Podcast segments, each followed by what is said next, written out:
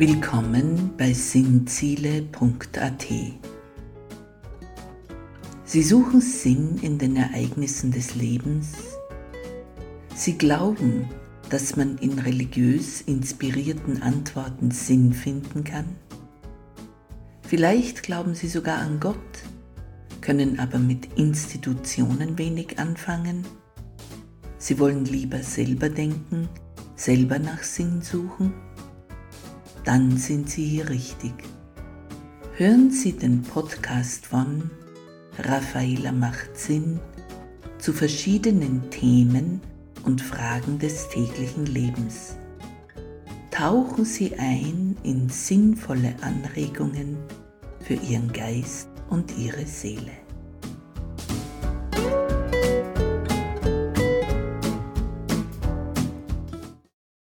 Guten Tag bei Raffaela macht Sinn. Heute im Themenkreis 6 beschäftigen wir uns im Pod 5 mit der Fürbitte. Was ist das eigentlich und bringt sie Gutes hervor? Wenn man bei Wikipedia das Wort Fürbitte eingibt, dann kommt folgende Definition. Eine Fürbitte ist ein Gebet, in dem ein Beter Gott für jemand anderen bittet. Fürbitten können sowohl im persönlichen Gebet als auch innerhalb der Liturgie, also dem Gottesdienst in Kirchen, gebetet werden. So steht es in Wikipedia vom 9. Oktober 22. Fürbitte ist ein vornehmes Gebet. Menschen bitten für andere Menschen, mitunter kennen sie diese gar nicht persönlich und legen trotzdem ihr Herz in ihre Bitte für sie. Ganz egal, welch ein Gottesdienst stattfindet, sei er katholisch, evangelisch, freikirchlich, das Fürbittgebet steht in der Mitte. Im sonntäglichen katholischen Gottesdienst wird zum Beispiel die vierte Fürbitte üblicherweise für die Obersten in Kirche und Regierung gebetet. Freikirchen hingegen treten gerne in den Riss zwischen Gott und Mensch, am liebsten gleich für die ganze Menschheit oder wenigstens für begrenzte geografische Einheiten wie Städte oder Landstriche. Es erscheint uns als total normal, dass Mütter für ihre Kinder beten oder Jugendliche für ihre besten Freunde. Aber für völlig Fremde zu beten, deren Entscheidungen auf viele Einfluss haben, ist eher die Sache einer Kirchengemeinde, oder? Ein zynischer Mensch meinte einmal, ob diese Fürbittgebete so viel bewirken, sei wirklich dahingestellt, da es ja nach wie vor schlimm zugehe in der Welt. Nun ja, aber wer weiß, vielleicht wäre es ohne Fürbitte noch schlimmer. Die Frage ist, ob so ein mechanisches Gebet während eines Gottesdienstes, welches aus dem Verstand eines Menschen heraus formuliert wurde, wahrlich so ein inniges Gebet ist, als wenn es aus der Not, der Wahrheit, der Erkenntnis oder der Liebe geboren ist. Klosterschwestern und allerlei Gebetskreise nehmen sich die Welt zur Fürbitte vor. Manche Gebetsleiter haben es auf ihrem Herzen, für gewisse Länder um Erweckung zu bitten, und die katholischen und evangelischen Kirchen beten um geistliche Erweckung der Menschheit, auf dass sich die Kirchen wieder füllen mögen. Ich denke, uns sind Menschen zum Gebet gegeben, man muss das nur zulassen. Ich habe ein eigenartiges Sammelsurium an Leuten, die mir zur Fürbitte gegeben sind. Einige reden nicht einmal mit mir, weil ich ihnen nicht gut genug bin. Trotzdem sind sie ein Teil meines Fürbittgebetes. Nicht, weil ich muss und auch nicht, weil ich Christ bin.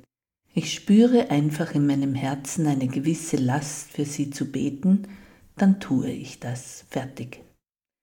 Auch zwei Jugendliche auf Abwägen, die mir immer wieder einfallen, sind dabei. Sie liegen mir am Herzen. Ich habe mir das nicht ausgesucht. Es gäbe viele Jugendliche, die Gebet brauchen könnten.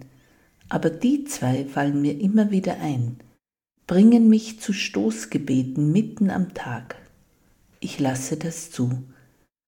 Natürlich die eigene Familie, die eigenen Freunde, aber das nehme ich als gegeben hin. Ich bete für noch so manche, deren Namen ich hier nicht erwähnen werde, wo ich aber auch nicht einen Menschen persönlich kenne. Und trotzdem liegen sie mir am Herzen.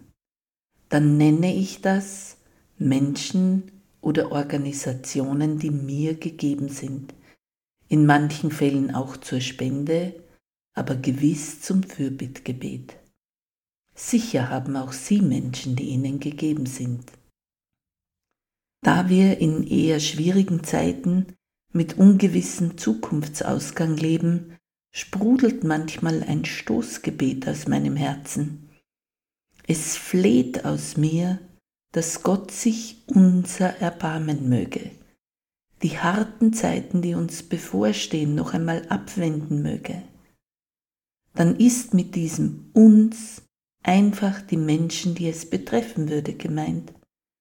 Ich denke, dass Gott Beter sucht und wenn wir uns zur Verfügung stellen, dann betet es aus uns, was wir nicht wussten zu beten. Und am Ende können wir guten Gewissens Amen sagen. Manche Fürbittgebete sind auch zeitlich begrenzt. Vor einiger Zeit begegnete mir ein alter Mann im Urlaub. Er erzählte mir, obwohl er Sohn eines Pastors sei, habe er massive Probleme mit seinem Gottesbild.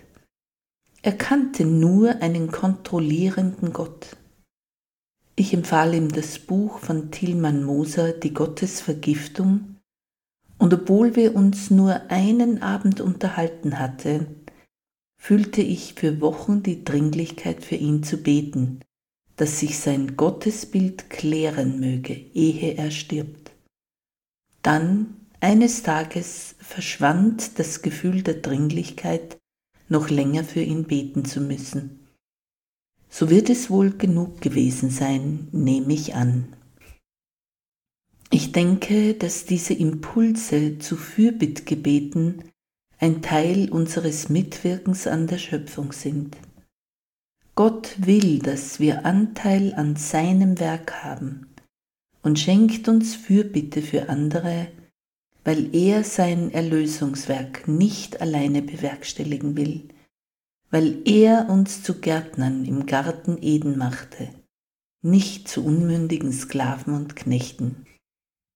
Die Frage ist, ob so manche holprig vorgebrachte Fürbitte an Gott wie zum Beispiel Mach, dass der Krieg in so und so aufhört, wirklich eine passende Fürbitte ist. Ist es nicht unsere Aufgabe danach zu trachten, Kriege zu beenden? Müssen nicht eigentlich wir machen? Müssten wir nicht um gute Wege und gute Ideen beten, was wir dazu beitragen können, dass der Krieg aufhört? Was ich als Einzelner in meinem kleinen Ort tun kann, um mitzuhelfen, dass Frieden wächst? Ich denke ja. Darum stehe ich manchmal etwas auf Kriegsfuß mit derlei formulierten Fürbitten. Ditto, mach, dass der Hunger in bla bla bla aufhört. Wir müssten machen. Wir wissen nur oft nicht wie. Da sollte die Fürbitte ansetzen, nicht wahr? Bei uns und unseren Herzen und Gehirnen für jene, die in Not sind. Es gibt noch eine besondere Form der Fürbitte für christlich Fortgeschrittene. Das ist die Fürbitte für das Land Israel und seine Hauptstadt Jerusalem. Israel und Jerusalem sind auch für uns Christen wichtig. Das Heil kommt von den Juden.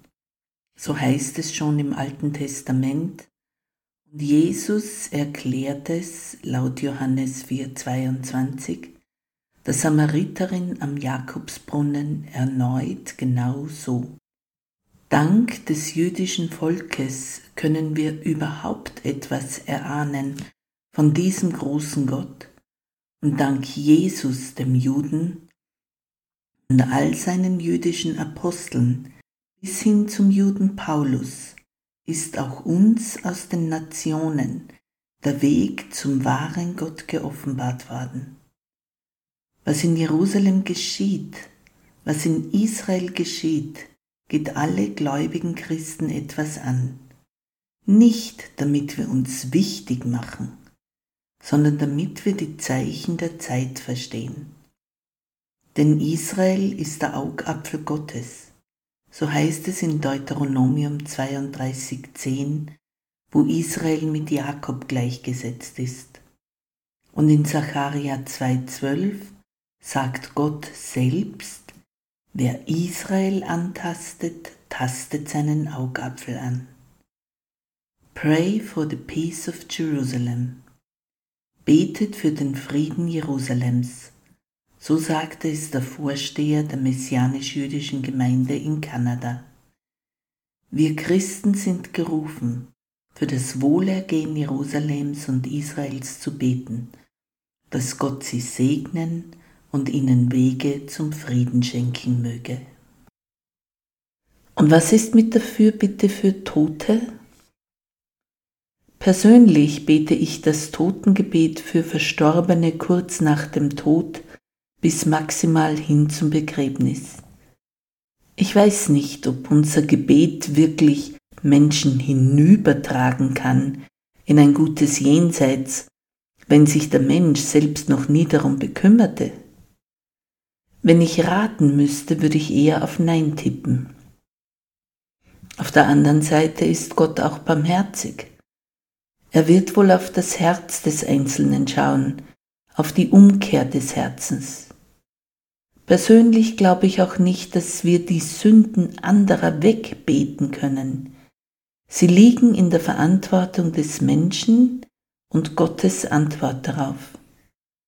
Es fällt mir aber auf, dass wir Menschen im Angesicht des Todes von Mitmenschen so einen Wunsch zu fühlen scheinen, andere mitzunehmen in einen lichten, hellen Bereich also diese anderen nicht der Dunkelheit zu überlassen. Vielleicht ist das ein Anzeichen für eine Menschheitsfamilie, zu der wir alle gehören. Ich weiß es nicht, aber es könnte Sinn ergeben und wäre möglicherweise ein winziger Fingerzeig, was Himmel bedeutet, dass wir keinen, der guten Willens ist, verloren gehen lassen und wir mit gereichten Händen einer an den anderen gereiht vor Gott stehen und sagen, nicht ohne meinen Bruder, nicht ohne meine Schwester. Wobei die Entscheidung für Gott und seinen Himmeln trotzdem freiwillig sein muss, auf keinen Fall ein Müssen sein wird. Und sich bei Schwerverbrechen wie Mord und so weiter die Geister scheiden. Es darf nicht sein, dass der Mörder, der Dieb, der Folterknecht der Entführer, der Erpresser, der Vergewaltiger über sein Opfer oder seine Opfer triumphiert. Nie und nimmer.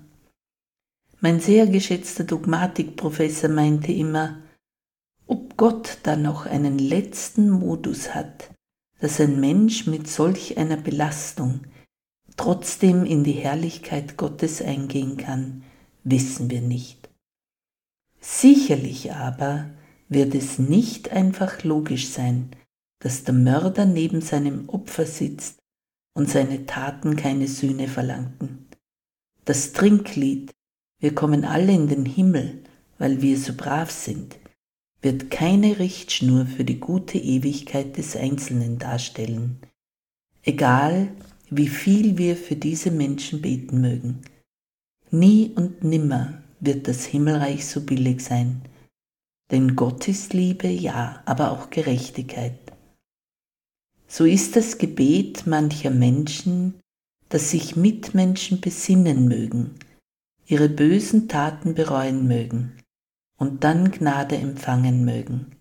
Ein gutes Fürbittgebet mit hoffentlich viel Aussicht auf Erfolg. Amen.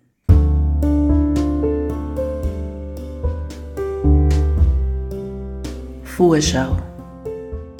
Hören Sie aus dem Themenkreis 6 Gebet und Gebetserhörung den Pod 6 mit dem Titel nicht erhörte Gebete am Sonntag, den 4. Juni 2023. Wir stellen Überlegungen an, wie man mit nicht erhörten Gebeten umgehen kann. Und falls Sie tolle Erfahrungen mit Gebetserhörung haben, dann teilen Sie das bitte mit uns via dem Kontaktformular. Bis dahin verbleibe ich Ihre Raffaela und Gott segne Sie. Amen.